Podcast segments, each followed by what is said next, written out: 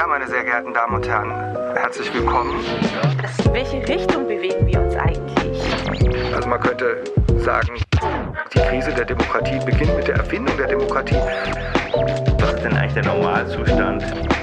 Das sind ganz, ganz gute und wichtige Fragen. Was Sie behaupten, müssen Sie auch belegen können. Was ist denn nun Demokratie? Herzlich willkommen bei einer neuen Folge des Demokratie-Podcast. Mein Name ist Felix Heidenreich.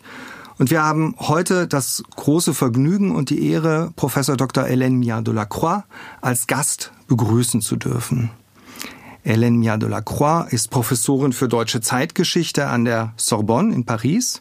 Sie war zuvor Professorin in Tours und seit 2003 dann Professorin in Lyon. Sie hat die École Normale Supérieure gemacht. Das ist eine französische Eliteschule. Sie ist heute in zahlreichen wissenschaftlichen Beiräten aktiv. Sie ist Grenzgängerin zwischen Deutschland und Frankreich. 2016, 2017 war sie Alfred Grosser Gastprofessorin an der Goethe-Universität in Frankfurt und mit Alfred Grosser ist das nicht die einzige Verbindung, sondern man kann, glaube ich, mit Fug und Recht sagen, dass es nicht nur eine akademische Verbindung gibt, sondern unser Gast in gewisser Weise auch die Rolle von Alfred Grosser eingenommen hat. Frau Mia de la Croix, Sie nehmen es mir hoffentlich nicht übel, wenn ich etwas salopp formuliere, dass Sie ganz oft in die Rolle geraten, dass Sie den Deutschen Frankreich erklären und den Franzosen Deutschland. Das ist eine sehr, sehr wichtige Rolle, für die Sie auch immer wieder geehrt wurden und Anerkennung gefunden haben. Sie sind Trägerin des Bundesverdienstkreuzes am Bande. Sie sind Trägerin des Ordre des Palmes Académiques und zahlreicher weiterer Auszeichnungen. Von den zahlreichen Publikationen, die unser Gast vorgelegt hat, möchte ich nur die letzte erwähnen, weil sie für unser heutiges Thema aus meiner Sicht besonders relevant ist. Und zwar den im Reklam Verlag hier in der Nähe von Stuttgart erschienenen Band von Erbfeinden zu guten Nachbarn, ein deutsch-französischer Dialog, den sie mit Andreas Wirsching führen in diesem Bändchen. Frau Mia de la Croix, ich danke Ihnen ganz herzlich, dass Sie sich Zeit nehmen für unser Gespräch und äh, ich glaube, die, die Leitung nach Paris steht und ich heiße Sie ganz herzlich willkommen. Vielen Dank. Äh, guten Tag, Herr Heidenreich. Es freut mich sehr, äh, Sie zu hören und dieses Gespräch mit Ihnen zu führen. Ich würde gerne den Einstieg in die Diskussion beginnen mit der breiten, großen Debatte über die Krise der repräsentativen Demokratie. Wir nehmen jetzt Anfang Juli 2020 auf. Die Corona-Krise hat dieses Thema so etwas überlagert. Aber es ist doch eigentlich so, dass wir in den vergangenen Jahren vom Brexit über Trump, von der Situation in Ungarn, Polen, teilweise auch in Italien, quasi von einem Krisensymptom zum anderen gestolpert sind. Und auch in Deutschland und Frankreich gab es ja sehr beunruhigende Entwicklungen. Ich denke an den wachsenden Hass auf Politikerinnen, in besonderem Maße auf Frauen. Ich denke an Gewalt und Mordanschläge, die es gegeben hat. Selbst in der Lokalpolitik wird das Klima rauer, sehr viel rauer, wie Fritz Kuhn uns äh, in einer der Folgen des Demokratie-Podcasts berichtet hat. Jetzt ist es für uns in Deutschland nicht immer einfach, die Lage in Frankreich adäquat einzuschätzen. Deswegen würde ich Sie sehr gerne bitten, uns doch einleitend einfach mal ein Bild zu zeichnen. Wie ernst ist denn die Lage in Frankreich? Wie würden Sie das einschätzen? In Deutschland hatte man ja die Hoffnung, dass mit der Wahl Macrons irgendwie der Knoten sozusagen durchschlagen ist und Frankreich mit großen Schritten den Weg aus der Krise finden würde. Wie sehen Sie die Lage heute? Um Ihnen gut antworten zu können, muss ich zunächst einmal äh, betonen, dass es nicht selten ist, dass man äh, in Deutschland äh, ziemlich bange auf Frankreich schaut. Es äh, gilt auch umgekehrt völlig und oft schaut man von Deutschland aus auf Frankreich mit Erwartungen, die nicht unbedingt der Wirklichkeit äh, äh, entsprechen und mehr mit der mit der Vorstellung dessen entspricht, was man von Frankreich gerne haben möchte. Äh, anders gesagt, äh, sowohl die Enttäuschungen oder die Erwartungen, die man in Deutschland hatte, nach dem Motto, wann wird Frankreich endlich anfangen, sich zu reformieren, als mhm. auch die schnelle Begeisterung für Macron nach dem Motto, ach, mhm. jetzt super, mhm. jetzt alles äh, äh, wird äh, klappen. Beides ist, äh, äh, glaube ich, falsch und führt in die Irre. Ähm, denn äh, der Versuch in Frankreich, das Land zu reformieren, angefangen mit dem Zentralismus, äh, hat nicht mit Macron angefangen. Wir äh, versuchen mhm. seit Jahrzehnten äh, einiges dran zu arbeiten und insbesondere seit Macron äh, ist die Reformarbeit extrem rege. Aber immer noch höre ich immer wieder in Deutschland, wann werdet ihr endlich mal anfangen, euch zu reformieren? Äh, mit dem kleinen Beigeschmack der berühmten Hausaufgaben. Die mhm. anderen sollen ihre Hausaufgaben machen, mhm. was zu der zu dem äh, äh, zu dem Einvernehmen zwischen den zwei Bevölkerungen nicht beiträgt, weil mhm. beide Seiten den Eindruck hat, die andere Seite versteht mich schlecht. Ähm, kurz gesagt, wie geht es dem Land jetzt zur Zeit? Wir sind sowohl in Frankreich als auch in Deutschland zunächst einmal äh, mit einer gewissen Pause konfrontiert worden, die wegen dieser Corona-Krise jede Diskussion aufgehoben hat und einige äh, Entwicklungen offensichtlich gestoppt hat, von denen man nicht weiß, ob sie dann genau dann wieder anfangen werden, wo sie angehalten haben oder ob diese Corona-Krise besondere Effekte, allgemeine Effekte haben wird. In Frankreich hat man den Eindruck, in dieser äh, Phase, wo wir aus dem Lockdown äh, kommen und gekommen sind und wo der Versuch äh, unternommen wird, wirklich zur Normalität zurückzukommen, dass äh, die, äh, die alten Konfliktlinien äh, weiter da sind mhm. äh, und dass man äh, quasi äh, bereit ist, wieder auf die Straße zu gehen und zu demonstrieren, wie man es im Winter äh, wochenlang ge gemacht hat. Auf der anderen Seite habe ich den Eindruck, dass einiges ähm, in dieser Corona-Krise äh, zum Vorschein gekommen ist, was äh, uns Franzosen nicht so äh, erstaunt hat, aber vielleicht äh, einen krassen Unterschied mit Deutschland zeigt, nämlich äh, mehrheitlich fiel in Frankreich die große Bereitschaft auf, sehr brav zu Hause zu bleiben mhm. und Einschnitte in, äh, in, den eigenen Freiheiten anzunehmen. In Frankreich hat man viel mehr einen größeren Ruf nach mehr Staat gehört. Und wenn in Frankreich jetzt zurzeit geschimpft wird, ist es keineswegs, äh, weil äh, uns gezwungen hätte, äh, nicht weiter als ein Kilometer einmal pro Tag äh, auszugehen, sondern die Kritiken zielen in Frankreich nicht auf den Lockdown, sondern auf die Fehleinschätzungen der staatlich organisierten Krisenbekämpfung. Mhm. Also diese Demonstration, die man in Deutschland findet, wo Bürger äh, äh, protestieren äh, darüber, dass ihre Grundfreiheiten ähm, äh, irgendwie angegriffen worden sind, das findet in Frankreich überhaupt nicht statt. Mhm. Es dominiert mhm. dagegen vielmehr eine Mischung aus äh, mehr ähm, also mehr Ruf nach dem Staat mhm. und mehr dessen, was man den sprichwörtlichen französischen Individualismus äh, äh, nennt. Mhm. Das heißt nicht so sehr die Liebe zur Freiheit, sondern eine Ich-Bezogenheit, ein Ich habe Anspruch auf, ein Verlangen nach mhm. und dass die, die möglichen Fehler sozusagen, das Scheitern in der Krisen, im Krisenmanagement wird nicht gemessen am kollektiven Agieren, sondern an der Leistung am Individuum. Und das ist, glaube mhm. ich, eine, die Bestätigung einer Tendenz, die seit Jahrzehnten in Frankreich äh, äh, festzustellen ist. Eine Mischung aus Egoismus und Ruf nach mehr Ordnung und nach mehr.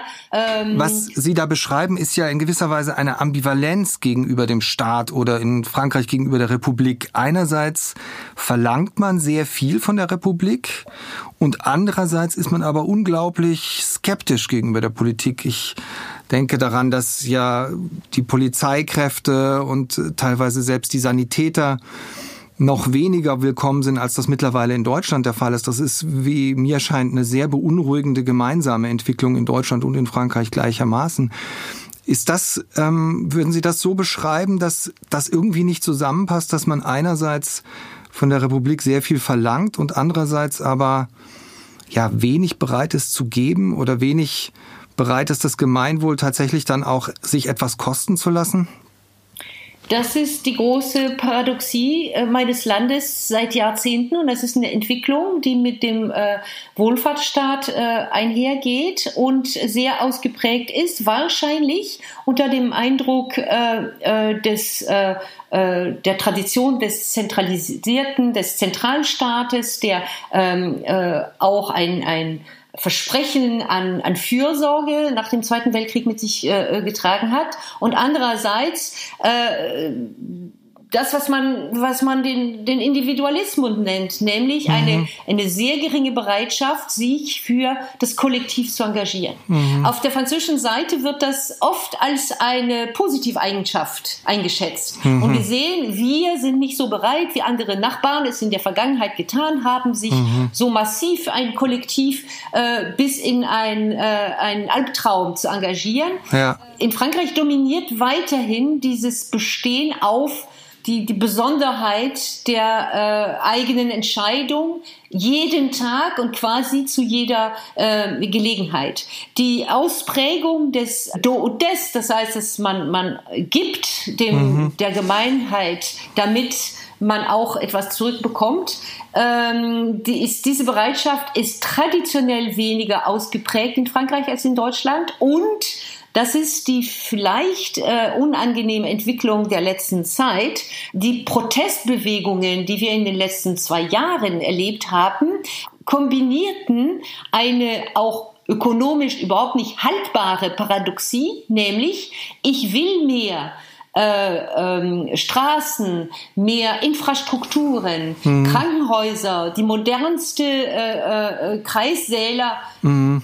bei mir vor der Tür neben mir, neben meinem Dorf, mhm. aber ich will keine Steuern zahlen. Ja. Als, als würde man meinen, ich habe einen Anspruch auf äh, das, äh, ja, dieses Geschenk der, Gemein des, der Gemeinschaft an mich, ohne dass das Individuum bereit ist, äh, ähm, äh, daran teilzuhaben. Mhm. Und das ist äh, auch dadurch zu erklären, dass mehr als in Deutschland in Frankreich eine, eine Kluft ausgeprägt ist zwischen der Vorstellung, die man hat von dem Einkommen der Schichten, die etwas mehr verdienen. Mhm.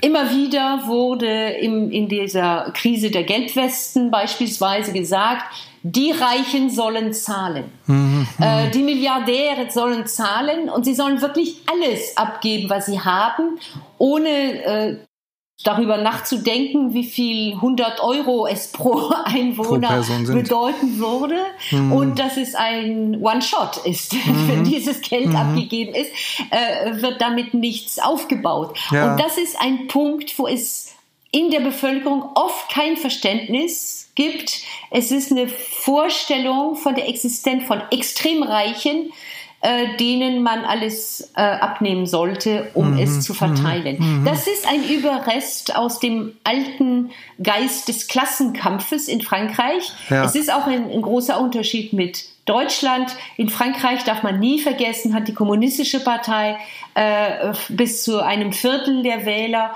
äh, nach dem Zweiten Weltkrieg gehabt und hat bis in die 80er Jahre hinein äh, Milieus beeinflusst mhm. und hat äh, eine Weltdeutung, eine Lebensdeutung geliefert, die also weiterhin lebt, also marxistisch, leninistisch, ja. ja äh, Umverteilung durch äh, durch äh, ja Enteignung letztlich Enteignung oder, quasi ja, sozusagen ja. das Programm ähm, bei Thomas Piketty würde das einfach bedeuten extrem hohe Steuern auf auf Vermögen das mhm. ist ja ein Autor der nicht nur aus Frankreich kommt sondern in Frankreich vielleicht noch stärker auch öffentlich präsent ist als in Deutschland jetzt hätte ich aber eine Frage die sich daraus ergibt wenn Sie sagen es gibt da eine lange Kontinuität in dieser Haltung dann könnte man ja zu dem Ergebnis kommen dass das vielleicht mit der Krise der Demokratie alles gar nicht so schlimm ist und die diese große Unzufriedenheit hm, schon länger bekannt ist und auch sich in Zukunft gar nicht ändern wird, aber sozusagen für die Stabilität der demokratischen Institutionen gar nicht so relevant ist.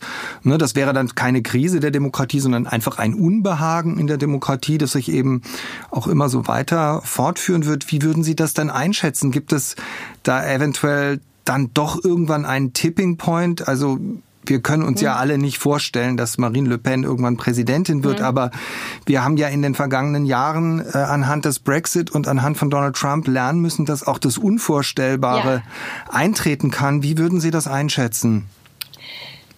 Ja, ähm, als äh, Emmanuel Macron gewählt wurde 2017, habe ich gewettet, dass er äh, gewinnen würde äh, und dass Marine Le Pen nie äh, Staatspräsidentin wird. Jetzt, drei Jahre später, bin ich es mir nicht so sicher, weil ich äh, den Eindruck habe, dass parallel zu dieser äh, Entfernung von einigen Bürgern von einer ja, vom demokratischen Leben einfach in der Form des, äh, äh, des, der Teilnahme an Wahlen, beispielsweise sogar an Kommunalwahlen, die ganz nah sind, mhm. einhergeht mit einer Vorstellung von Wahlen, die ein bisschen ist wie Casino oder wie Spiel. Ich versuche mal einen, wenn er nach sechs Monaten mhm. mich nicht zufriedenstellt, dann möchte ich ihn, ihn äh, stürzen und dann probiere ich mal einen anderen.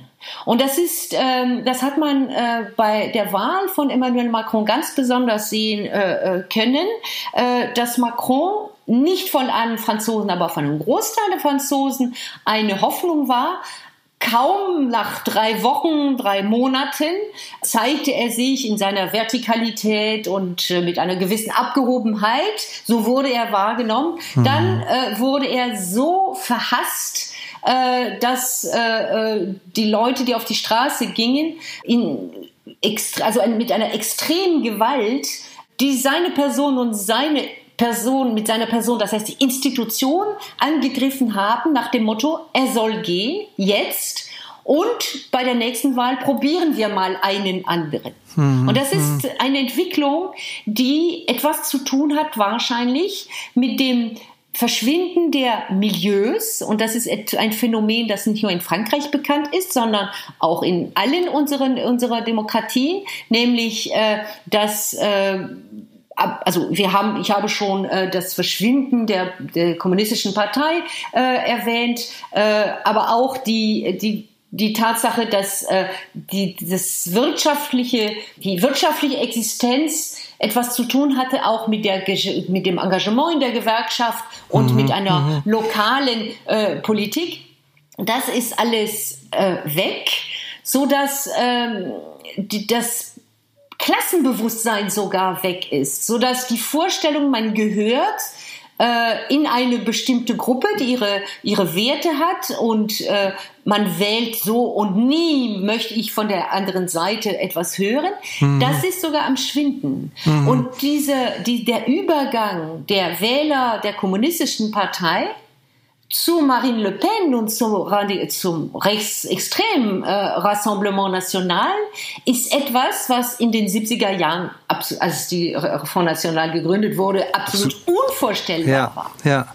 Und das ist etwas, was man in dem schönen Text von Daniel Eribon und Didier Eribon, äh, äh, Rückkehr nach Reims, sehr wohl äh, nachlesen kann, wie er beschreibt, wie seine Familie traditionell getragen war von dieser Deutung des Lebens durch die Partie Kommunist und gekippt ist ja. in die Wahl für die Rechtsextreme. Ja. Die die Leute aufgenommen hat, welche sich ein bisschen äh, äh, ja, verloren äh, sahen. Mhm. Nun haben sich also diese Milieus aufgelöst, das kommunistische Milieu in Deutschland äh, macht man sich große Sorgen aus guten Gründen um die Sozialdemokratie, aber auch das vielleicht katholisch-ländliche Milieu ist irgendwie in Auflösung befindlich.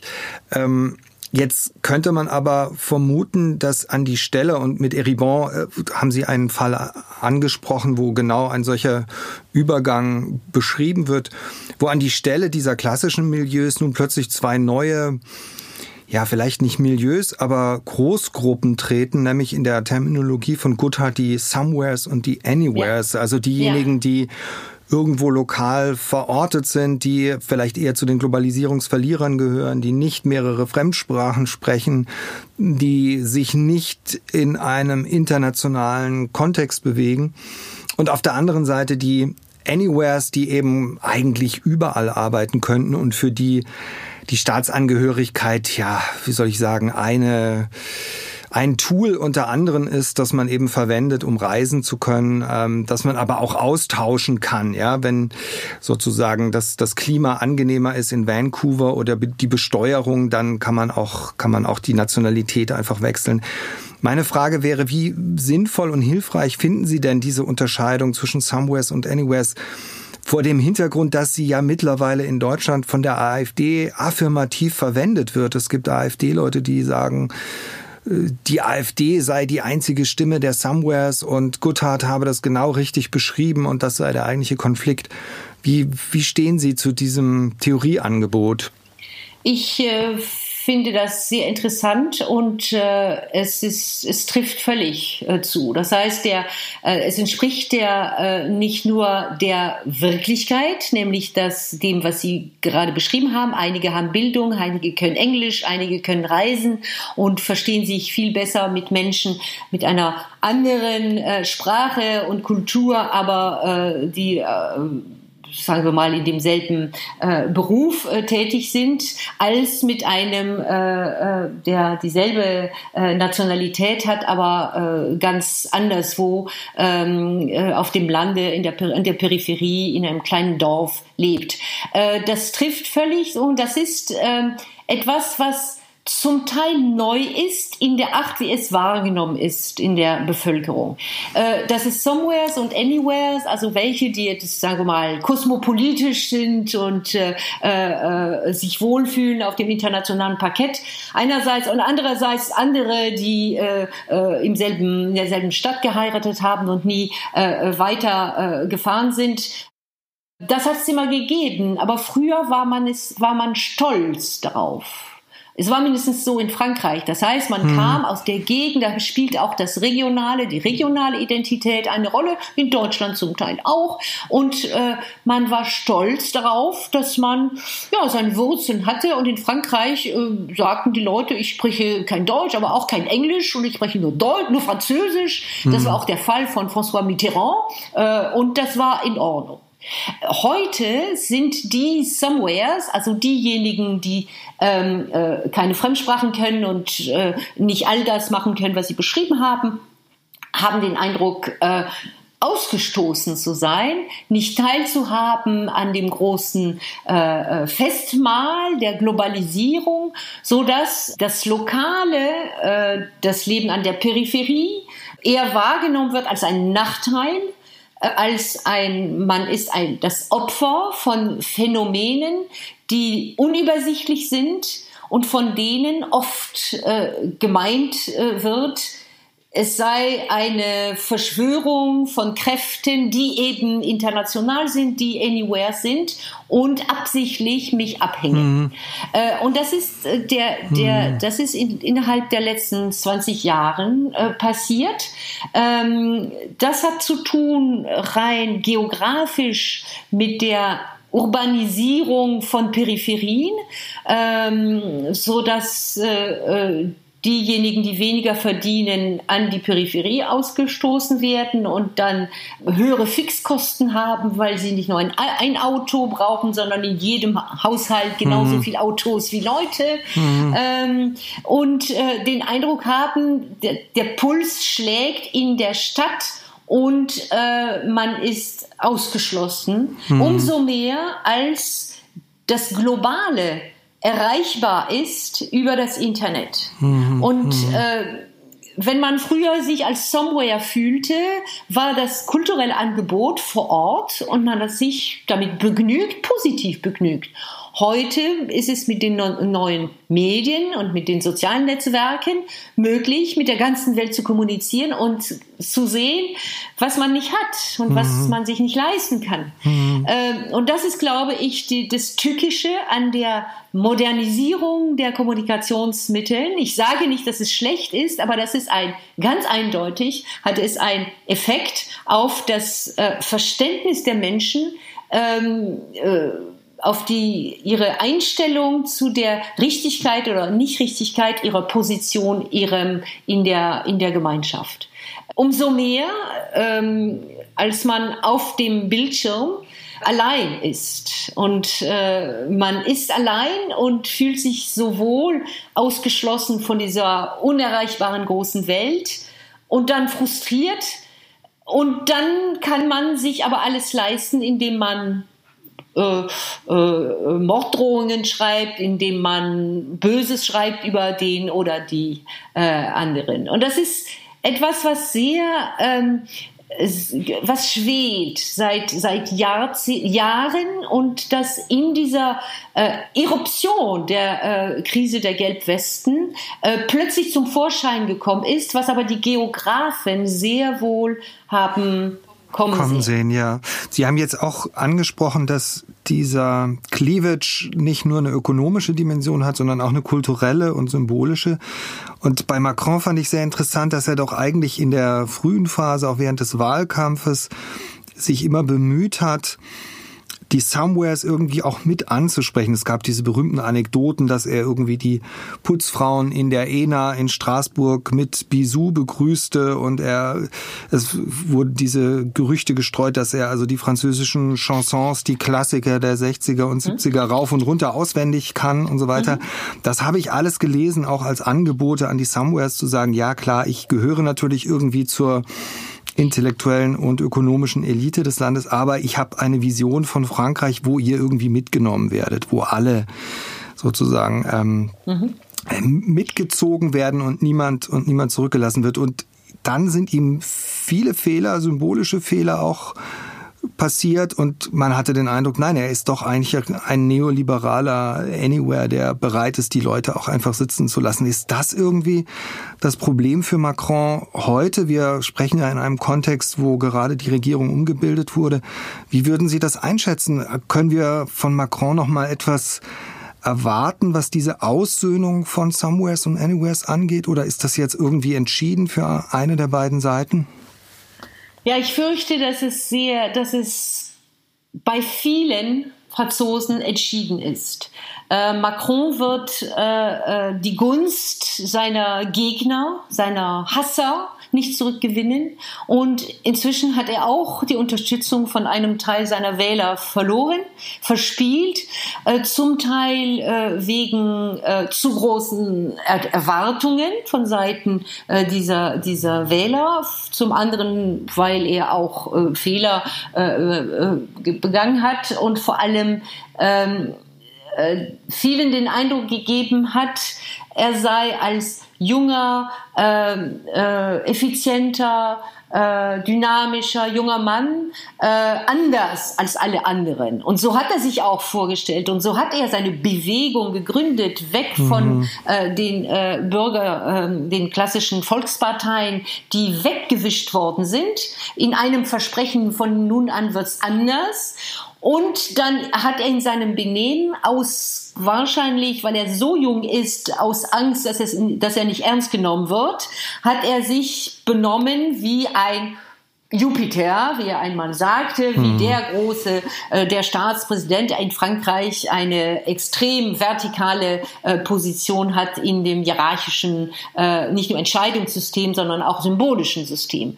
Und äh, dann haben viele seiner Wähler gemeint, äh, Nanu, ja gut, die Reform macht er, Europa positiv gut, aber wofür hält er sich denn? Mhm. Er mhm. benimmt sich genauso wie ein wie ein, nicht unbedingt ein Jupiter, sondern wie zum Teil ein lächerlicher kleiner äh, ähm, guter Schüler, der meint, äh, er möchte den anderen zeigen, dass er es besser kann. Mhm. Und das ist, äh, das ist leider ähm, nicht mehr zu retten, mhm. fürchte ich. Das ist nicht mehr besser zu machen. Und äh, was auch besonders äh, äh, schwierig ist in seinem Fall. Und wenn man ein bisschen auch Distanz nimmt von seinem Fall als Person und vielmehr, äh, was das für das System bedeutet, ist, dass sehr schnell nach seiner Wahl sich eine Debatte entfachte über die Repräsentativität, über die Nicht-Repräsentativität dieses, dieses Staatspräsidenten. Ich glaube nicht, dass es in Deutschland sehr gut wahrgenommen worden ist, aber das ist eine Grundfrage, die sich überall stellen kann, wenn die Menschen die demokratischen Regeln nicht annehmen. Macron war äh, im äh, zweiten Wahlgang gewählt, also wurde im zweiten Wahlgang gewählt, regulär nach der französischen Verfassung. Und er hatte so mehr oder weniger äh, 66 äh, Prozent der Stimmen und Le Pen hatte 34 Prozent. Hm. Also hat er gewonnen. Aber beim ersten Wahlgang hatte er nur 24 Prozent der Stimmen, was hm. ziemlich normal ist, nachvollziehbar, hm. weil es mehrere Kandidaten gab. Hm. Und viele Bürger in Frankreich haben gesagt, dieser Mann hat im Endeffekt nur 24 Prozent der Stimmen, ist also nicht gewählt. Mhm. Äh, ist nicht, äh, ist nicht repräsent, also er ist nicht mein Präsident, ja. sodass die Legitimität des Wahlsystems und der, der Personen, die aus dem, dass der Ergebnis eines demokratischen ja, Wahlverfahrens äh, äh, die werden völlig in Frage gestellt. Hm. Ja? Und das ist, glaube ich, eine sehr gefährliche Entwicklung in dem, in, der, in dem Demokratieverständnis. Und das heißt, dass das Mehrheitsprinzip nicht mehr angenommen wird, ja. nicht mehr respektiert wird. Die Spielregel ist gut, er ist nicht mein Kandidat, aber er ist gewählt. Ich muss vier Jahre, fünf Jahre im französischen Fall warten und dann wird es einen Pendelschlag in die andere Richtung geben mhm. und dann habe ich die Möglichkeit, mich zu äußern. Und das diese Weigerung, das System anzunehmen, finde ich extrem gefährlich und sogar mhm. explosiv. Mhm. Das scheint mir manchmal fast wie so eine Übertragung ökonomische Erfahrung in die Politik, ne? dass die Leute sagen, das ist nicht ganz hundertprozentig genau die Pizza, die ich bestellt habe und ja. deshalb nehme ich sie nicht an. Ne? Und ja. Macron passt mir nicht in jeder Hinsicht und deshalb fühle ich mich nicht repräsentiert. Dabei geht es ja nicht darum, irgendwie eine Privatperson zu repräsentieren oder irgendwelche idiosynkratischen Präferenzen.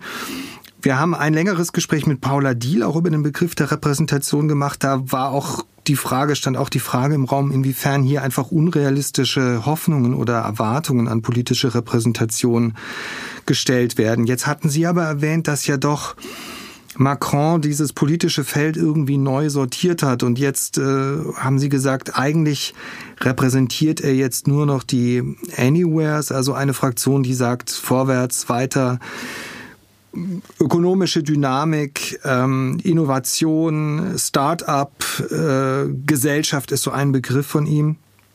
Und das führt aber dazu, und das wäre ein Punkt, von, über den ich gerne noch mit Ihnen äh, genauer sprechen würde, das führt dazu, dass diese alte Unterscheidung zwischen links und rechts zumindest mal rhetorisch irgendwie überwunden ist. Das war ja auch explizit in seinem Wahlkampfprogramm zu sagen, weder links noch rechts, sondern irgendwie beides, aber vor allem eben vorwärts. Und jetzt könnte man ja sagen, diese Neuordnung des politischen Feldes ist auch brandgefährlich, weil dann plötzlich eine Unterscheidung dominant wird, die eigentlich lautet innen oder außen, also für das System oder gegen das System, für Macron oder für Le Pen, also für die Fortführung der repräsentativen Demokratie, so wie sie jetzt irgendwie gebaut ist, oder für den totalen Systemwechsel.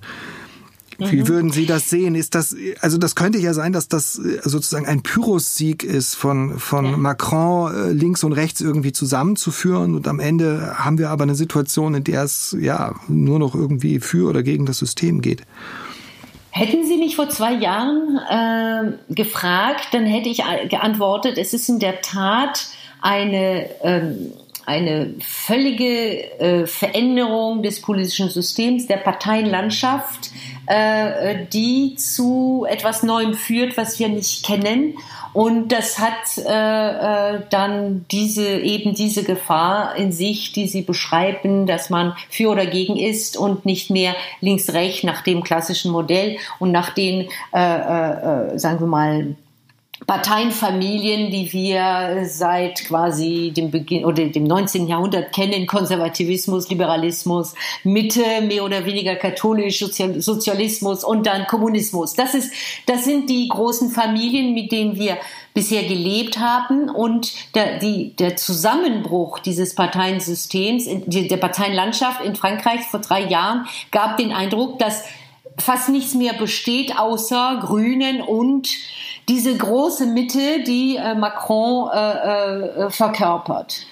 Jetzt, wo Sie mich 2020 fragen, würde ich anders antworten und sagen, dass, äh, dass diese Phase, wo plötzlich die Mitte äh, existieren konnte in Frankreich, in einem System äh, mit dem Mehrheitssystem, kein Platz für die Mitte ist, im Prinzip, ja, das ist ein bisschen wie in England, äh, mhm. äh, diesen, diese Bi Bipartismus, ähm, äh, dass diese Phase extrem kurz gewesen ist und man sieht in den Diskussionen, die wir jetzt haben, wo wir überhaupt nicht von Le Pen sprechen. Le Pen mhm. ist kein Thema zurzeit, mhm. sondern wie die äh, Konservativen, also die Republikaner organisieren, wie die Grüne Partei sich organisiert, ob die Sozialisten vielleicht wieder einen neuen Chef gefunden haben, etc., dass äh, die, die Partei und die Werte, äh, äh, die die Bewegung von Macron, La République en Marche, verkörpert hat,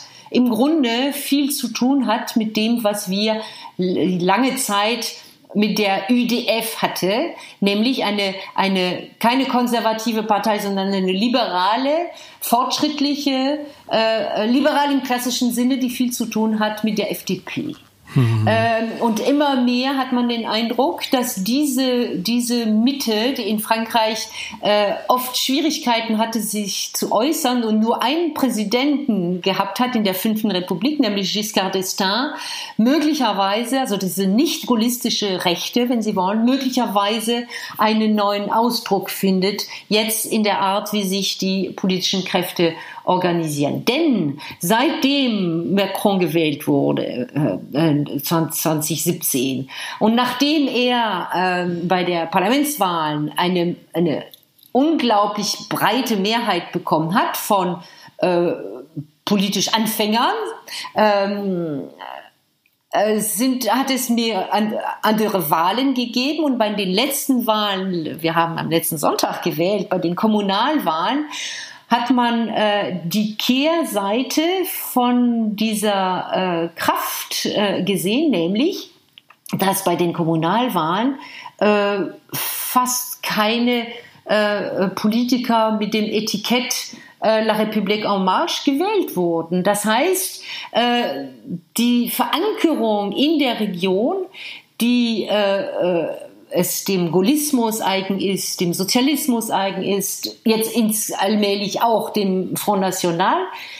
Das ist bei dem äh, Republik en Marche noch nicht gelungen. Insofern ist es entweder ein, eine Frage der Zeit, und das wird noch dauern, oder diese Erscheinung der Republik en Marche ist von kurzer Dauer und wir werden möglicherweise in das alte klassische französische System zurückfallen, nämlich das äh, äh, also bekannterweise genannt wurde als äh, bipolare Kadrille, nämlich eine, zwei Parteien auf, im, auf dem mhm. linken Lager, zwei Parteien auf dem rechten Lager und mit dem Pendelschlag einmal nach links, einmal nach rechts. Mhm. Dann ist die Frage, wer diese Parteien sind. Mhm. Aber das Ende von links-rechts, von dem links-rechts-Modell ähm, sehe ich nicht so definitiv kommen. Ich glaube, sie kommen durch das Fenster zurück. Mhm, mhm.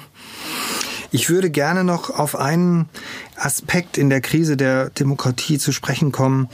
Ich bin äh, ja auch viel in Frankreich und bin auch immer wieder erstaunt, ähm, dass es doch in Frankreich über viele Jahre, es bessert sich langsam, aber über viele Jahre doch auch einfach viel Pessimismus gab und man immer so den Eindruck hatte, irgendwie fällt es den Menschen schwer, an die Zukunft zu glauben. Natürlich nicht allen Menschen. Es gibt auch sehr viele Unternehmerinnen und Unternehmer in Frankreich, optimistische Leute. Aber ich frage mich, ob es nicht eine Verbindung gibt zwischen der Krise der Demokratie und einem gewissen Mangel an Zukunft im Sinne von Zukunftsoptimismus, im Sinne von, es gibt da ein realistisches Szenario über eine bessere Zukunft, dass wir, dass wir irgendwie tatsächlich glauben können. Und äh, eine solche Zukunftshoffnung ist ja sicher sehr, sehr ungleich verteilt. Wie würden Sie das beschreiben? Ist das tatsächlich in Deutschland und Frankreich vielleicht ähnlich ein Problem oder ist das nur eine Fehlwahrnehmung, weil wir die dynamischen Regionen, die es ja in Frankreich gibt. Ich denke an Lyon oder Bordeaux oder so, weil wir das nicht, nicht genug wahrnehmen, wird zu wenig berichtet in den deutschen Medien über die französischen Start-ups und äh, sozusagen die Dynamik, die es in der französischen Wirtschaft und in der französischen Kultur auch gibt. wird in Deutschland zu viel UL Beck gelesen und zu wenig ja. sozusagen auf, auf das geschaut, was in Frankreich tatsächlich los ist? Ja, Sie haben völlig recht. In, Deutschland wird zu viel Wellbeck gelesen und zu wenig äh, äh, geschaut und ohne Vorurteile auch äh, auf die Dynamik, die es in vielen Bereichen gibt.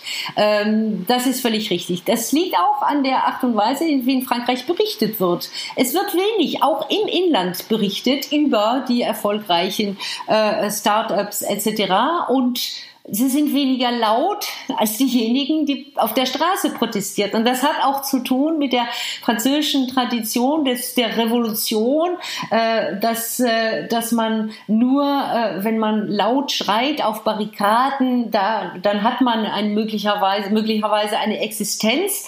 Ähm, äh, das ist wahrscheinlich äh, äh, der Fall. Ich, das, das hat auch damit zu, zu tun, was ich eingangs gesagt habe, nämlich ähm, äh, von außen und von unseren französischen Medien wird immer gezweifelt, ob das Land sich äh, äh, bewege und sich reformiere, obwohl sich vieles tut. Aber das wird weniger gesehen, weil man immer wieder die Aufmerksamkeit lenkt auf äh, Aufstände, äh, Demonstrationen und äh, äh, ja, diese Tradition des, äh, man ist ein Held, wenn man auf der Straße gegen die Polizei ist. Das ist ein Teil der politischen Kultur.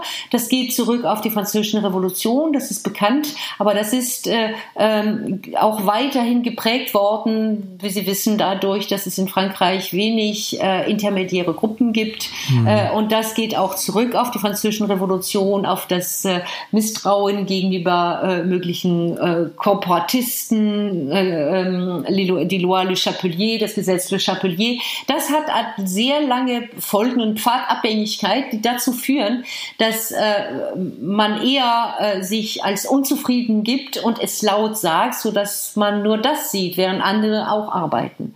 Was mich dabei besonders interessiert, ist äh, äh, eine eine pessimistische Sichtweise des Selbst äh, in Frankreich hat. Ähm, es ist mir äh, neulich aufgefallen, wo ich äh, in einem deutschen Zug äh, ein bisschen schimpfte, weil wieder einmal dieser Zug der Deutschen Bahn Verspätung hatte. Mhm. Und da habe ich ein bisschen laut geschimpft und gesagt, ja, mindestens fährt das, fahren die Züge in Frankreich ziemlich pünktlich. Und da ist jemand aufgestanden, ein Bürger, und hat gesagt, nein, in unserem Land funktioniert es gut gut. Und, und ich, habe, ich habe sofort gedacht, in Frankreich wären drei aufgestanden und hätten gegen die SNCF, also gegen die Eisenbahngesellschaft geschimpft.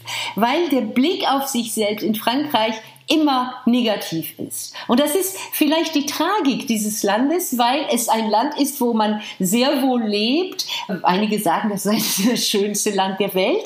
Ähm, Frankreich ist eines äh, der egalitärsten Länder in der EU. Äh, ähm, und wie ein, ein interessantes Buch von Hervé Lebras, einem, äh, ähm, also der viele Statistiken äh, neulich geliefert hat und kommentiert hat. Das ist, äh, wie kann man sich schlecht fühlen in einem Land, dem es gut geht? Ja, diesem Land geht es gut. Das ist eine paradoxe Gesellschaft. Äh, wenn man äh, vergleicht mit der EU, äh, gibt es in Frankreich nur etwa 50 Prozent, 55 Prozent haben Vertrauen in Zukunft. Das sind zehn Punkte weniger als der Durchschnitt der EU. Ja, während in Deutschland 80 Prozent sich für optimistisch geben. Und das ist, das ist sehr schwer zu erklären. Es kann, es kann äh, eine Mischung aus tradierter politischer Kultur des, des äh, Unzufriedenseins mit der Macht, mit der Regierung, mit Paris, mit dem Zentralismus. Ähm, ich glaube wenig an Volkscharakter. Ich glaube sehr viel mhm. an Bildung. Aber es ist ganz offensichtlich etwas, was tradiert wird. Einige haben eine äh, langzeitige äh, Deutung äh, gesehen als ein Ergebnis des großen Traumas äh, in Frankreich der äh, Niederlage 1940 und der deutschen Besetzung. Dass das Land äh, nicht nur seine Ehre verloren habe, sondern das Vertrauen in sich selbst und man sei geschlagen von dem Gegner, der uns überlegen war. Und man ist sogar bereit gewesen zu kollaborieren mit dem Feind. Ähm, das ist die These von einem sehr äh, interessanten, von zwei äh, Wissenschaftlern, La Société de Défiance, äh, Cahuc mhm. und den anderen Namen weiß ich nicht mehr. La Société de Défiance, äh, das Buch ist von 2005 oder 10, äh, beschreibt sehr wohl, wie in diesem Land La Défiance, das bedeutet Misstrauen. Mhm. Das ist ein, ein Land, wo man dem, dem Nächsten misstraut und dann bereit ist, vielleicht sich selbst und seinen, in seinen Fähigkeiten, in seinen Kompetenzen, in seiner äh, ja, Fähigkeit, sich in die Zukunft zu projizieren. Es ist ein Land, wo das Misstrauen herrscht. Und das ist ein Land, wo die Egalität, der, der, die, der Ruf nach Egalität viel größer ist als der Ruf nach Liberté. Nach Liberté. Viele unserer Nachbarn verstehen das nicht. Man sagt immer, Frankreich ist das Land der Freiheit. Nein. In Frankreich sind die Menschen gleichheitsbesessen. Und das mhm. hat mit dem Neid, mit dem Groll und mit dem Misstrauen zu tun. Sie kennen ja auch Deutschland sehr, sehr gut und ich würde gerne noch von Ihnen wissen, ob Sie den Eindruck haben, dass es diesbezüglich eine tragische Annäherung zwischen Deutschland und Frankreich gibt. Ich dachte an das Buch über Le Suicide Français und äh, der Sarrazin-Titel war, glaube ich, Deutschland ja. schafft sich ab. Ne? Also ja. es gibt so eine ganze man ist so ein bisschen verliebt in den eigenen Abstieg und man möchte mhm. noch mal ganz genau wissen, wie schrecklich alles ist ja. und warum alles den Bach runtergeht und so weiter. Nähern sich hier Deutschland und Frankreich irgendwie an? Haben Sie das Gefühl, wenn Sie ja immer wieder nach Deutschland kommen, dass sich so diese Kultur des Misstrauens und äh, so eine Kultur des der Untergangsverliebtheit auch in Deutschland ausbreitet? Ähm, da werde ich, wie mein Lehrer Alfred Grosser geantwortet hätte, werde ich so antworten, wie Alfred Grosser geantwortet hätte. Nämlich, es gibt nicht Frankreich, es gibt nicht Deutschland, es gibt einige Deutsche, die so sind, andere nicht, andere, einige Franzosen, die so sind, andere nicht. Ich glaube, dass diese, diese Tendenz tatsächlich in beiden Ländern festzustellen ist, was man im Französischen Deklinisme nennt, äh, äh also Untergangs, äh, Besessenheit ähm, und die ist auch wie die Proteste und die Demonstrationen besonders sichtbar und äh, äh, weil sie ein, ein, ein bisschen tragisch sind. Äh, ich glaube aber nicht, dass es die Meinung aller Menschen, äh, ähm, der Meinung aller Menschen entspricht. Ähm, es gibt zum Glück äh, Leute in Deutschland, die äh, äh, zukunftsorientiert sind und in, in Frankreich auch äh, und die äh, sich engagieren und, und bereit sind, etwas für sich selbst und für die Gemeinschaft zu tun. Leider ist diese, diese, ja, dieser Diskurs über sich selbst ähm, entspricht dem, der Unzufriedenheit von der wirtschaftlichen Unzufriedenheit, der sozialen Unzufriedenheit von Menschen, die dann ein Erklärungsmuster finden. Hm. Aber neben dem Erklärungsmuster ist sofort die Frage nach dem Schuldigen. Hm. Wer ist schuld an diesem Zustand? Und dann fangen diese äh, Reihen an, äh, äh, dann sucht man äh, nach den Schuldigen, findet man Listen von möglichen äh, bösen Gegnern wie die Anywheres, wie die äh, ähm, äh, äh, mehrsprachigen äh, ähm, ja, oder, oder, gar die, oder gar die Migranten oder, oder na, also die, die Suche nach Sündenböcken und äh, vermeintlich Schuldigen da ja, die geben sich manche umso, Leute nicht viel Mühe, ne? Ja, die aber umso besser äh, funktionieren, als die Möglichkeit gegeben ist, äh, sich auf parallelen äh, Wegen zu informieren, äh, auf sozialen Netzwerken, äh, äh die voll sind von solchen berühmten Fake News und berühmten mm. Verschwörungstheorien. Mm. Ähm, das ist ziemlich klassisch, darüber zu stöhnen. Ich äh, mache es nicht in diesem Sinne, ich stöhne da nicht, aber ich denke schon, dass da äh, rein technisch eine Möglichkeit gegeben wird, äh, sich abzukoppeln vom realen demokratischen Leben und von der realen demokratischen Teilhabe und sich zu verlieren und bestätigt finden in solchen äh, äh Deutungen der Gegenwart und der Zukunft. Hm. Aber wenn das stimmt, dass eine florierende und stabile repräsentative Demokratie auch positive Szenarien von der Zukunft braucht, wenn Demokratie und demokratisches Engagement auch von einem gewissen Optimismus getragen ist, dann könnte man sich ja fragen, wo denn dieser Optimismus heute herkommen soll.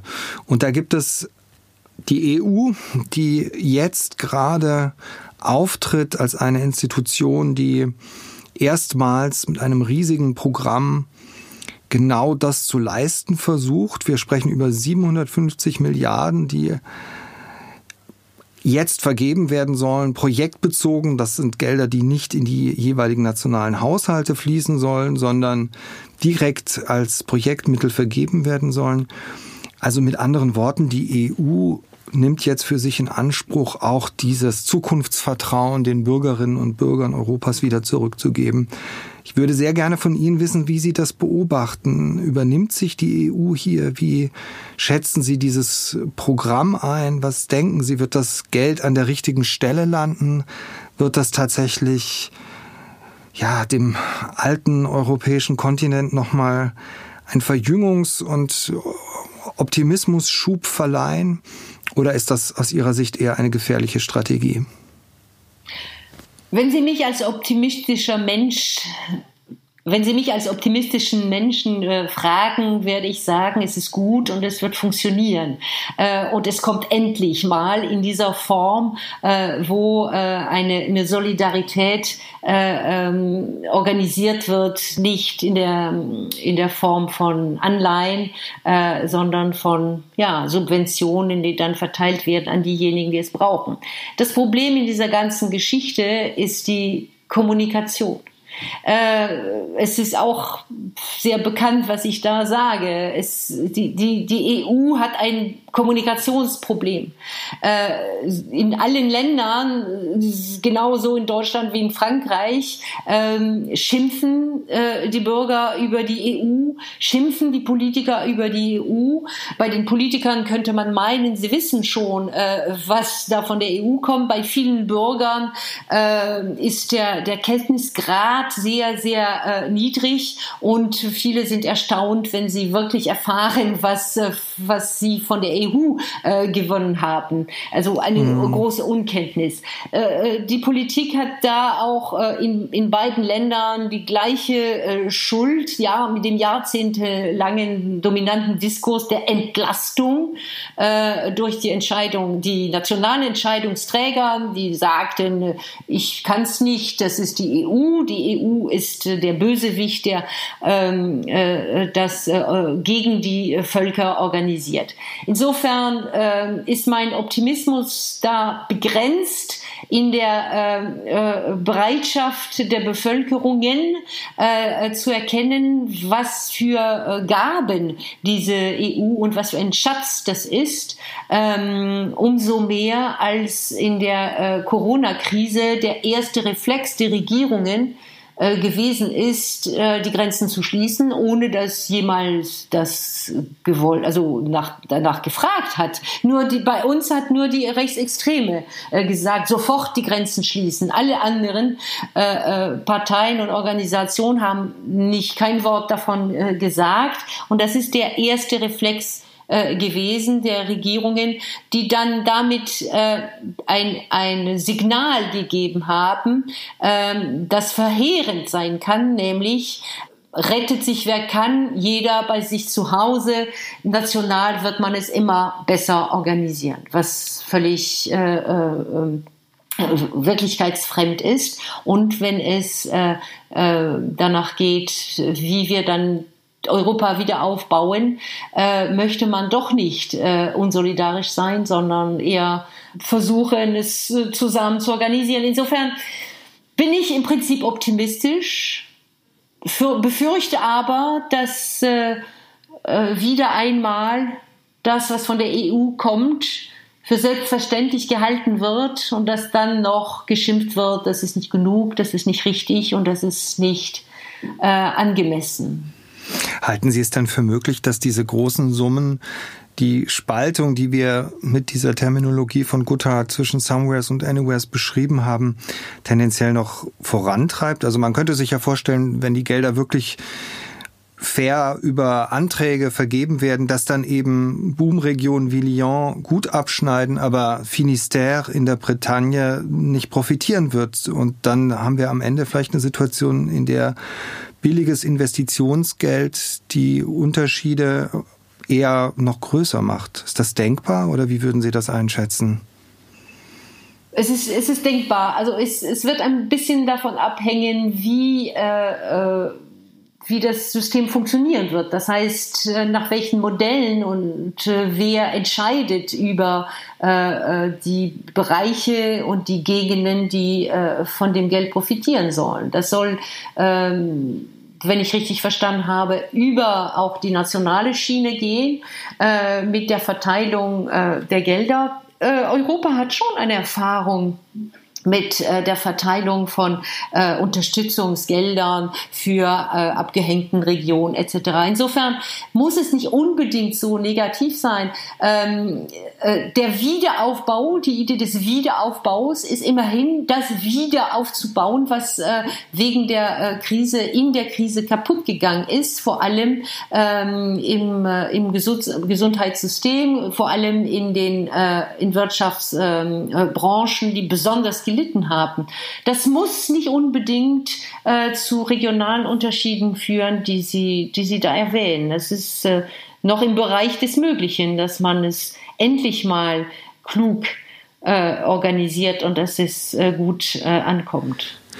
Wunderbar, dann nehmen wir dieses, diesen optimistischen Ausblick vielleicht als Schlusswort und ich danke Ihnen ganz, ganz herzlich, dass Sie sich die Zeit genommen haben und ich hoffe, dass die Hörerinnen und Hörer mal wieder vor Augen geführt bekommen haben, wie erhellend und hilfreich ein deutsch-französischer Dialog ist und wie wichtig einfach der Blick ins Nachbarland ist. Ähm, liebe Frau Mia de Lacroix, ich danke Ihnen ganz, ganz herzlich für diese interessante Stunde, die wir mit Ihnen verbringen konnten. Vielen Dank an Sie. Es hat mich auch sehr interessiert und äh, wenn Deutsche und Franzosen zusammenreden, kommt immer etwas raus. Dies war eine Folge des Demokratie-Podcasts, produziert vom Stadtpalais Stuttgart. Am Mikrofon war Felix Heidenreich. Und für die technische Umsetzung danke ich Jens Baumgart vom Studio Stutt.io hier in Stuttgart.